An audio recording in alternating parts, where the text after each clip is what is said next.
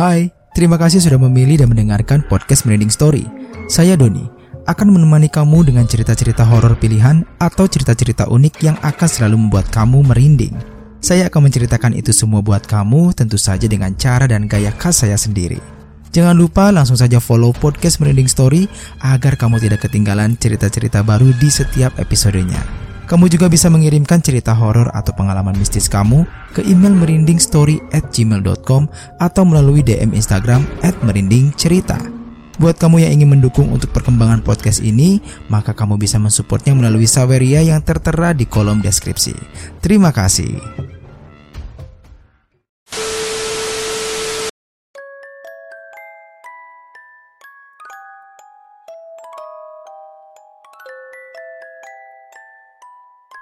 Bismillahirrahmanirrahim Assalamualaikum warahmatullahi wabarakatuh Selamat malam, selamat pagi, dan selamat siang Buat teman-teman semua yang sedang mendengarkan saya kali ini Saya Doni, selamat datang di Merinding Story Halo teman-teman semua, apa kabar? Semoga teman-teman selalu dalam keadaan sehat walafiat, selalu dalam lindungan Allah Subhanahu wa taala dan tentu saja semoga teman-teman selalu terhindar dari virus COVID-19 yang sampai hari ini memang masih mengancam kesehatan kita semua.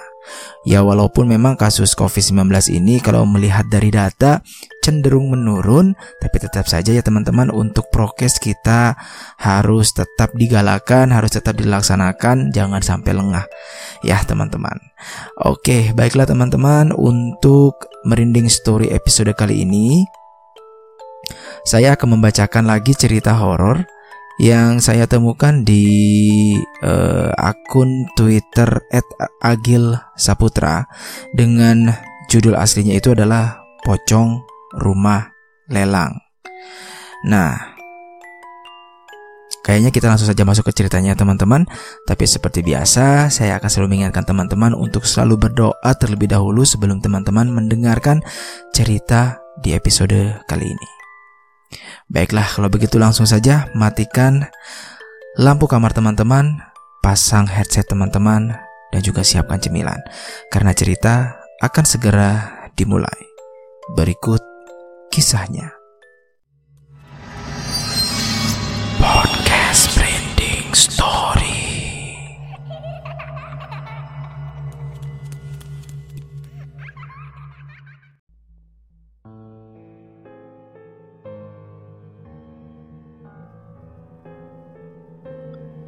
Temanggung pertengahan Oktober 1996. Aku baru saja membeli sebuah rumah di pelelangan salah satu bank milik negara. Harganya murah, rumahnya pun cukup bagus. Tapi karena mungkin sudah bertahun tidak dihuni, ada beberapa bagian yang harus direnovasi. Saya tinggal di situ bersama istri dan anak saya yang baru berusia 2 tahun. Tiba di hari pertama saya menempati rumah itu, tidak ada kejadian aneh. Cuma waktu itu anak saya rewel terus-menerus meminta pulang, pulang, pulang, dan pulang ke rumah yang lama. Ya, saya pikir itu biasa. Mungkin memang belum terbiasa saja ya. Hari pun berlalu, seminggu sudah saya tinggal di situ. Mulai timbul keanehan-keanehan, seperti bau bangkai di setiap menjelang maghrib dan hilang setelah azan isya. Awalnya saya pikir itu bangkai tikus atau apalah itu. Tapi setiap saya cari, selalu tidak ada dan sumbernya pun berpindah-pindah. Kadang di ruang tamu, kadang dari kamar, dan kadang juga sumbernya itu berasal dari kamar mandi. Tapi waktu itu saya tidak mau berpikir macam-macam. Saya pun mencoba untuk tidak memperdulikannya. Pernah di suatu hari, sepulang kerja, anak saya ini ngomong, Pak, pak, ada hantu di kamar, katanya. Boboknya guling-guling. Nah dia ini sambil memperagakan di depan ruang TV. Itu kejadiannya siang menurut anakku sambil menuju ke arah kamar itu. Jadi di rumah ini ada dua kamar, satu untuk tidur kami, satu lagi untuk ruang menyetrika. Nah anakku menuju ke arah kamar yang untuk setrikaan tadi. Saya pun cuma bisa bilang, oh ya udah nggak apa-apa. Sambil agak merinding juga sebenarnya. Nah saat saya mandi, dengan penasaran saya masuk ke kamar itu dan tahu apa yang saya temukan saya mendapati ada tanah-tanah basah di atas kasur lantai di kamar itu. Saya mencoba memegangnya dan memang benar itu tanah basah. Dan tiba-tiba juga tercium bau bangkai. Namun sebentar, terus hilang. Saya memutuskan untuk langsung membersihkannya tanpa memberitahu istri. Setelah itu saya pun bergegas mandi. Terus terang, setelah kejadian itu, saya menjadi kepikiran. Ada apa ini sebenarnya? Karena itu, saya mencoba mengadu ke ayah saya. Setelah saya bercerita panjang lebar, ayahku cuma berkata, "Sudah ku bilang, jangan dibeli rumah itu." Memang dari awal ayahku tidak setuju kalau aku membeli rumah ini. Tapi memang akunya aja yang ngeyel. Dan mumpung ada kesempatan, namanya orang hidup pasti ingin punya rumah sendiri. Tapi sekarang sudah terlanjur, ayahku pun menyarankan untuk mengadakan yasin atau tahlil di rumah itu. Diadakanlah prosesi itu, mengundang tetangga sekitaran rumah. Bersyukurnya para tetangga cukup baik dan antusias. Ramai sekali. Dari ruang tamu sampai teras depan terisi penuh. Mungkin sampai hampir tidak cukup makanan yang harus kami hidangkan. Tak lupa para ibu-ibu pun juga membantu istri saya di dapur. Singkat cerita, doa pun selesai. Para tetangga mulai mengobrol sembari menikmati hidangan. Semoga betah ya mas tinggal di sini. Kata Pak RT mewakili para warga. Ya selang mungkin setengah jam, satu persatu warga berpamitan pulang. Tinggallah kita tiga orang. Saya, Pak RT, dan Pak Kaum atau Pak Ustadz. Kami pun asik ngobrol ke mana-mana, dan saya pun terfikir untuk bertanya pada mereka tentang rumah ini. Dengan agak ragu, saya pun bertanya kepada mereka, khususnya Pak Kaum, tentang kenapa dan ada apa dengan rumah ini. Saya pun menceritakan beberapa keanehan yang saya alami, dan terjadilah percakapan yang cukup panjang antara kita bertiga. Dan akan sangat kusut bila saya jelaskan detailnya di sini. Jadi intinya, dari pembicaraan itu akhirnya hanya berupa nasihat agar saya lebih giat beribadah dan menguatkan iman. Saya sebenarnya tahu kalau mereka ini seperti menutup-nutupi tentang bagaimana rumah ini. Tapi saya juga tidak bisa memaksa.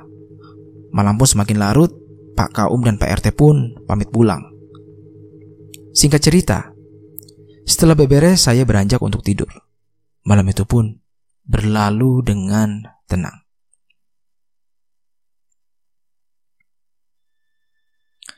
Sudah hampir tiga bulan saya di rumah ini, gangguan masih sama, yaitu bau bangkai yang berpindah-pindah. Lama-lama seperti terbiasa, yang penting anak dan istri tidak mengeluh. Tapi semua berubah sejak ada teman saya yang datang ke rumah. Sebut saja namanya Johnny. Menurut pengakuannya sih, dia ini bisa lihat hal-hal begituan atau indigo lah kalau zaman sekarang disebutnya. Percaya nggak percaya? Karena jujur saja, saya tak begitu serak dengan orang ini. Selain karena perangainya yang sombong, di mana pun tempatnya, obrolannya selalu tentang klinik. Nah, singkat cerita, datanglah si Joni ini ke rumah. Ngobrol basa-basi lah, dan sampailah pada obrolan kalau di rumah saya ini banyak penunggunya. Awalnya saya yain aja, Terus dia juga menawarkan diri untuk mengusir hantu-hantu di sini. Wah, kebetulan sekali. Walaupun dalam hati saya masih kurang percaya dengan kemampuannya, dia pun minta sejumput garam dan mulailah prosesi gerakan-gerakan ala dukun sambil menaburi garam di setiap sudut-sudut ruangan. Sudah saya usir semua. Rumahmu sudah bersih. Sambil menggenggam kain hitam. Ya semoga saja beneran, kata batinku. Singkat cerita, Johnny pun pulang dan malam pun tiba. Malam ini terasa aneh. Perasaan saya gusar tak tahu sebabnya apa. Hawanya panas, sampai saya memilih tidur di ruang tamu. Waktu itu tengah malam, saat saya mulai tertidur, ada suara yang membuatku terjaga lagi.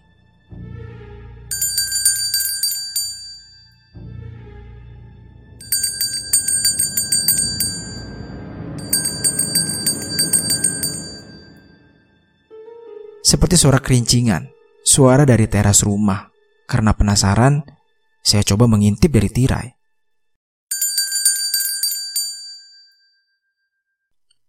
Suara itu masih ada.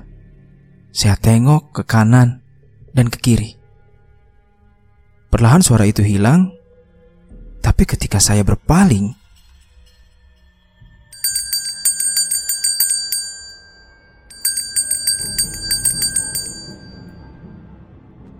Suara itu datang lagi dan sangat keras. Suaranya tak lagi dari depan rumah, tapi di dalam rumah.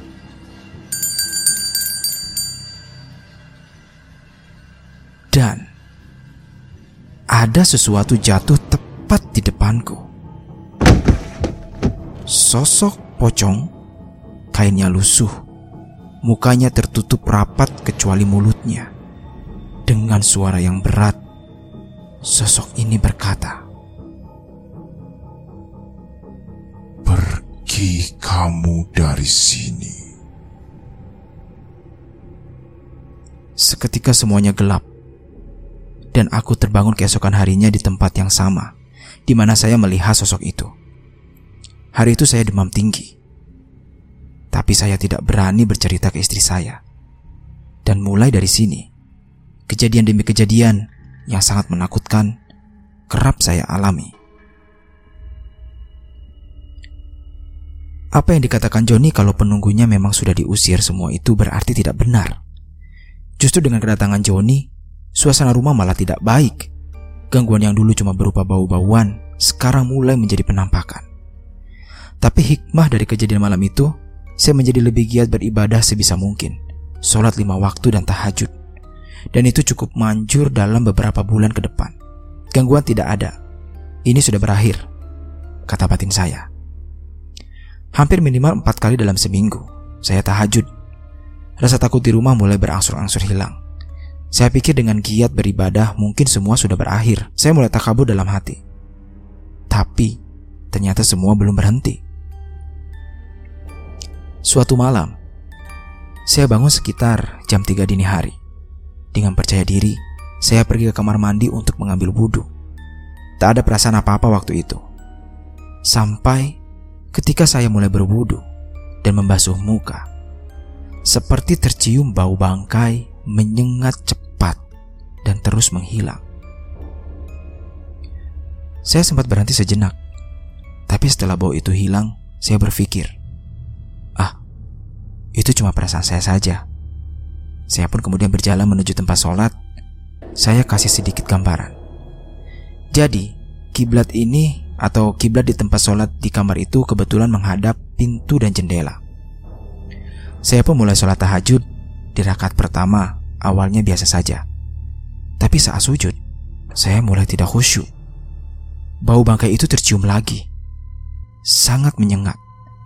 Dan entah kenapa, saya merasa ada yang mengamati dari jendela depan. Mulai takut. Tapi saya tetap mencoba melanjutkan. Di rakaat kedua, saya sudah tidak berani lagi melihat ke depan. Karena memang sepertinya benar ada sosok yang berdiri di balik jendela itu. Dan ketika saya membaca surat pendek setelah Al-Fatihah, saya mendengar jelas ada yang menirukan doa saya dengan suara berbisik.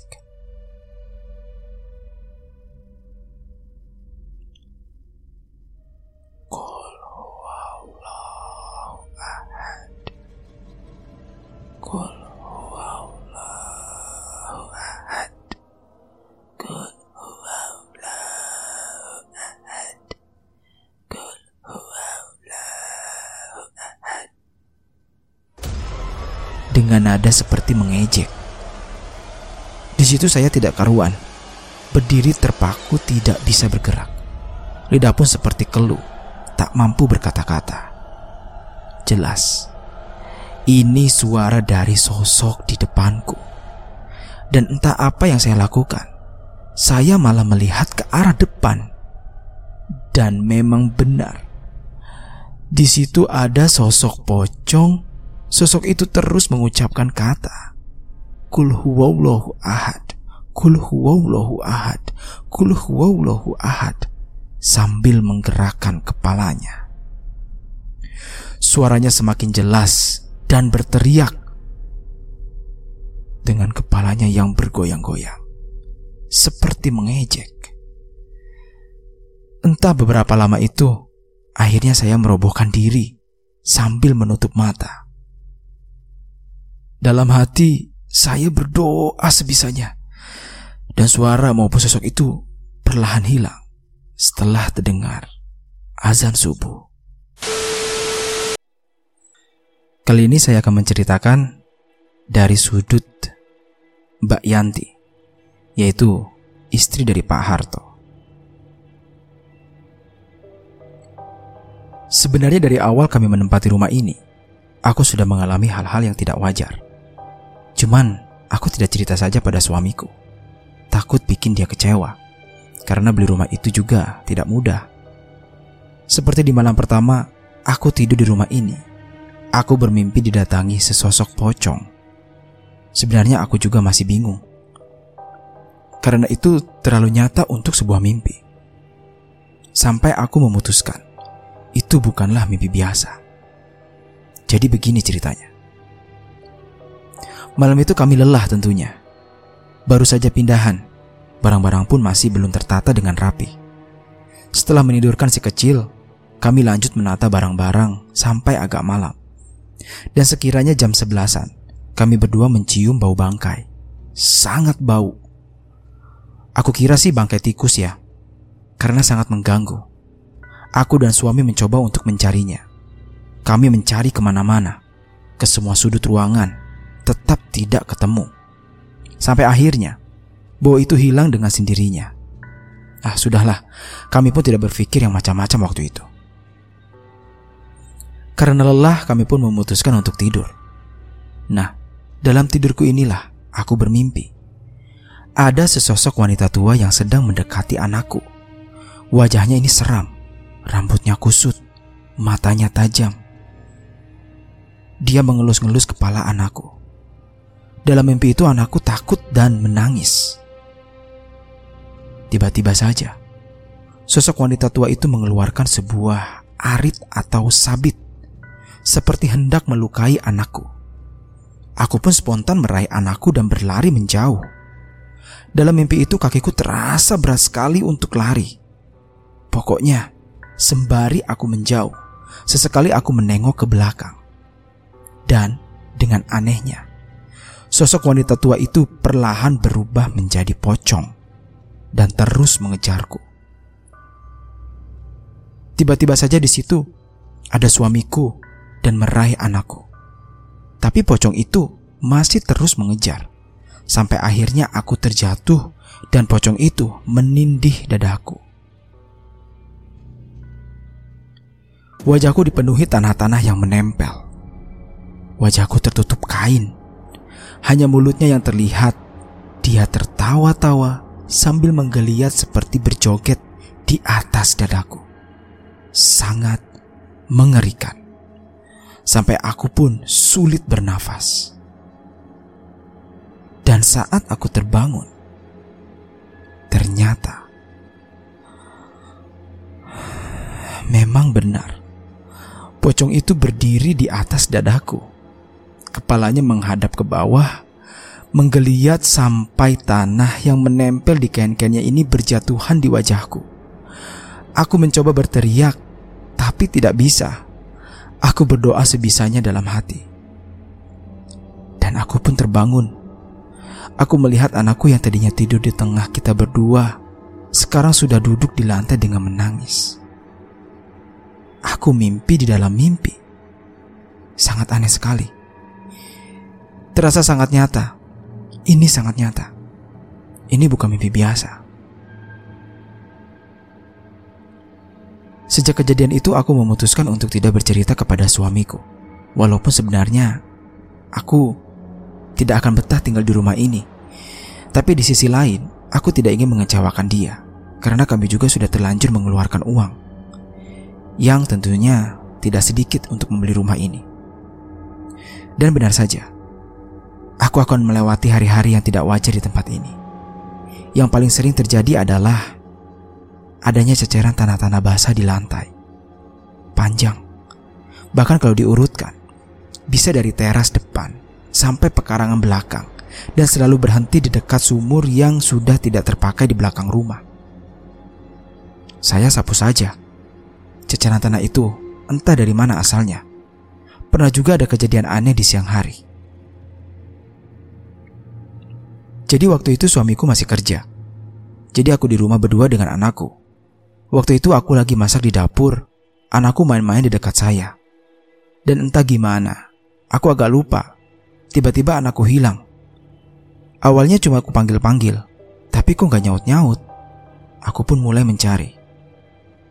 Dari depan, kamar-kamar kok gak ada. Sambil aku panggil-panggil. Di situ aku mulai panik. Aku keluar rumah mencari di jalan depan rumah juga tidak ada. Aku pun ke belakang lagi. Aku matikan kompor dan aku mendengar suara berisik di pekarangan belakang rumah.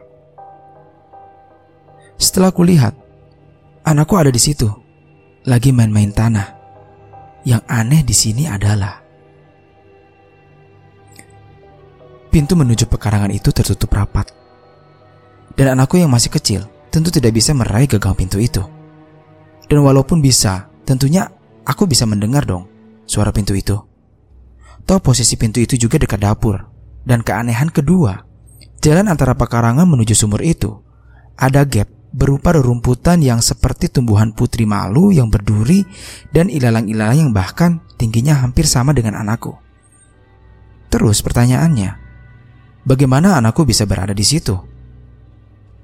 Saking takutnya sejak saat itu, kalau suamiku belum pulang, aku tidak berani di rumah. Aku lebih memilih main ke tempat tetangga atau pulang ke rumah mertua. Baru sorenya suamiku jemput aku dan anakku. Kebiasaan itu bertahan sangat lama. Sampai-sampai rumah itu cuma hanya tempat untuk tidur saja. Jarang sekali aku melakukan keseharian di sana kalau suamiku belum pulang.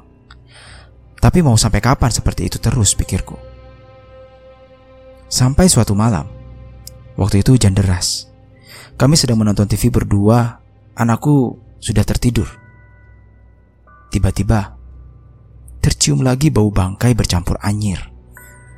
Kami berdua saling menatap, menengok kanan kiri, ke belakang. Dan tepat di belakang tikar yang kami duduki,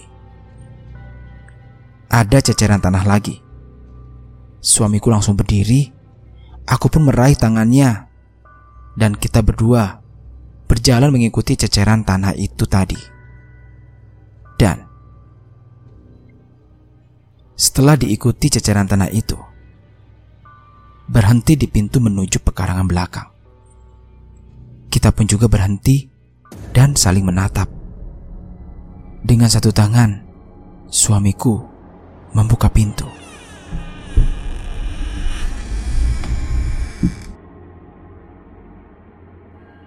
Dan sosok itu berkata, Apa kamu? Suaranya bersamaan dengan derasnya hujan. Tapi terdengar sangat jelas. Sontak, kami yang kaget langsung membanting pintu. Aku diseret berlari menuju kamar. Di situ aku menangis, bingung, takut, campur aduk rasanya. Kami berdua meringkuk ketakutan di kamar sampai hujan reda. Sekitar jam setengah malam, kami berkemas, membangunkan si kecil, dan pergi ke rumah mertua malam itu juga. Sejak kejadian itu kami jadi saling terbuka. Ternyata kita berdua sama-sama diganggu oleh pocong itu. Kami pun bercerita kepada orang tua suami, yang ternyata mereka juga sudah tahu. Karena suamiku pernah bercerita lebih dulu Aku dan suami juga sempat ingin menjual lagi rumah itu. Tapi tidak boleh sama bapak mertua.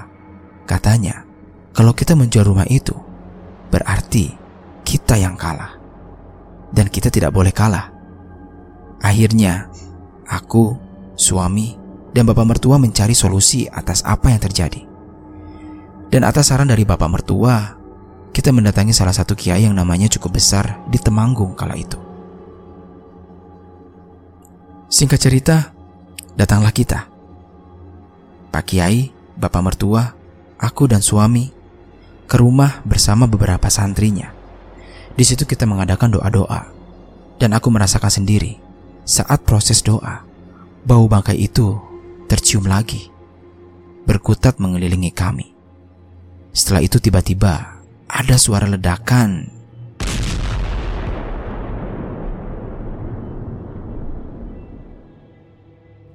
dan bau pun menghilang. Beberapa saat setelah itu, doa pun selesai. Pak Kiai meminta para santrinya untuk pulang duluan. Tinggallah kita berempat. Ternyata Pak Kiai ingin menunjukkan sesuatu. Dia meminta sebuah linggis dan mengajak kita semua berjalan menuju sumur itu. Tepat di depan, beliau menyuruh kita menjadi saksi. Beliau pun menyuruh suamiku untuk menghancurkan lantai semen di depan sumur itu. Dan apa yang kita semua temukan di balik lantai itu? Sebuah boneka berbentuk pocong, seukuran jengkal orang dewasa. Dan setelah dibuka, gumpalan itu berisi rambut yang panjang dan sebagian memutih. Setelah itu barang itu pun langsung dibakar oleh Pak Kiai. Dan menurut pandangan spiritual beliau, boneka itu sengaja diletakkan oleh pemilik pertama rumah ini. Mungkin sakit hati karena rumahnya disita oleh bank dan berharap agar tak ada yang bisa betah tinggal di rumah ini. Dan alhamdulillah, setelah itu kami kembali lagi tinggal di rumah itu. Sudah tidak ada lagi gangguan. Sedikit pun tidak ada. Kami pun tinggal di rumah itu bertahun-tahun ke depan. Tapi sayang, di tahun 2001 karena alasan pekerjaan suamiku. Kami harus pindah dan rumah itu terjual lima tahun kemudian di tahun 2006.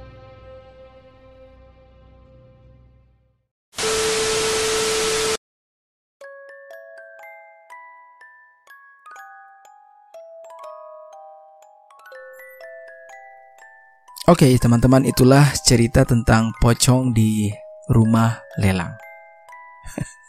Gimana teman-teman? Gila ini saya bacanya aja ini merinding loh teman-teman. Jujur deh, merinding banget. Apalagi pas momen saat si pocong ini mengulangi kata-kata atau kalimat-kalimat atau surat ya, surat yang dibacakan oleh Pak Harto ketika Pak Harto sedang melakukan sholat tahajud. Gila. Ini merinding banget sih asli. Merinding banget udah gitu. Dia memberikan gestur kepala yang tengkleng ke kanan, tengkleng ke kiri. Anjir banget kan. Gila ini serem banget sih. Apalagi sosok ini memang sosok yang paling nyeremin sih kalau menurut saya di antara setan-setan yang lain ya, di antara huntu-huntu yang lain. Sosok pocong ini memang yang paling serem menurut saya. Huh, gila keren banget. Bukan keren sih, lebih ke ngeri sih. Oke lah teman-teman, mungkin itu saja untuk merinding episode kali ini. Silahkan teman-teman bisa share ke akun sosial media teman-teman dan jangan lupa juga untuk tag ya akun Instagram Merinding Story di @merindingcerita dan juga teman-teman bisa uh, bersilaturahmi ke akun Twitternya dari yang empunya cerita ya teman-teman. Tentu saja saya sertakan di kolom deskripsi. Baiklah teman-teman, terima kasih banyak sekali lagi saya ucapkan. Dan semoga teman-teman bisa terhibur. Saya akhiri merinding episode kali ini dengan bila taufik walidayah. Wassalamualaikum warahmatullahi wabarakatuh. Akhir kata, salam merinding.